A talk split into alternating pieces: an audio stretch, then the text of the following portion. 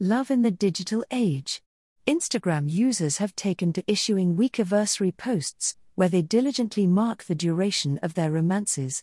An article in the New York Times explained how weekiversary posts have the unintended, or very much intended, consequence of shaming people who are not in love.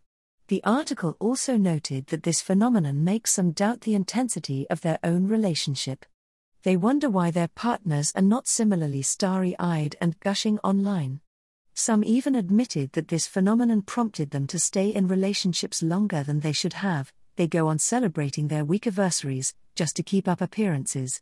In truth, this could apply to any of the social media platforms, where people increasingly feel the need to act their lives in real time in a public format, documenting every event and incident, no matter how remarkable or mundane.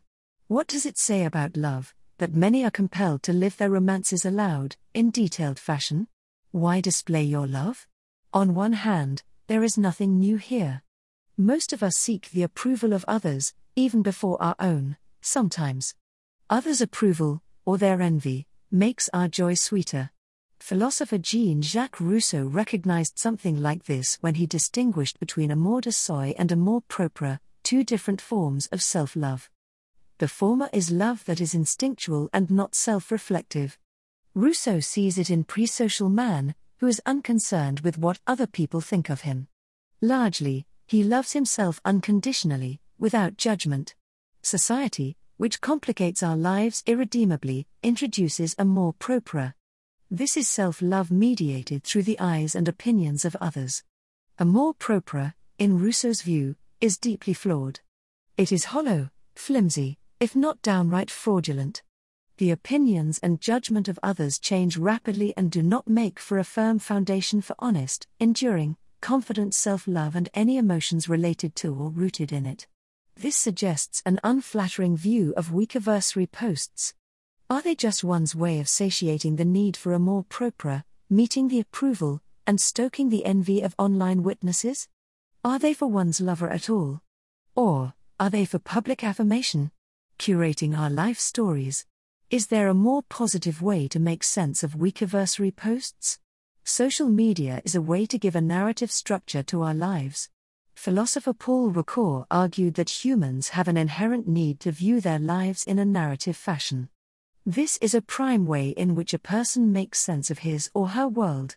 Specifically, one aims to project a narrative structure onto life, and give it a beginning, a climax, and, hopefully, a fitting conclusion.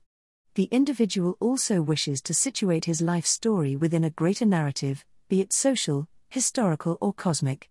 Social media gives us newfound powers to curate the story of our lives, and if need be, change characters, dominant plot lines, or background themes, how and when we like. In documenting everyday events and occurrences, we could even elevate them and lend them a degree of significance. So, it might seem perfectly natural that people would like to narrate their budding romances. Among the many mixed messages issued by family, society, and the media, it is often difficult to know how best to navigate romance and determine if you are doing things right, or if you have found the one. Love and insecurity. Social media, on the other hand, is not designed for introspection or soul searching, posts must be relatively short, eye catching, and declarative. Twitter emissions only tolerate 280 characters. Ambiguity has no place there. Social media isn't the place to hash through a host of conflicting emotions.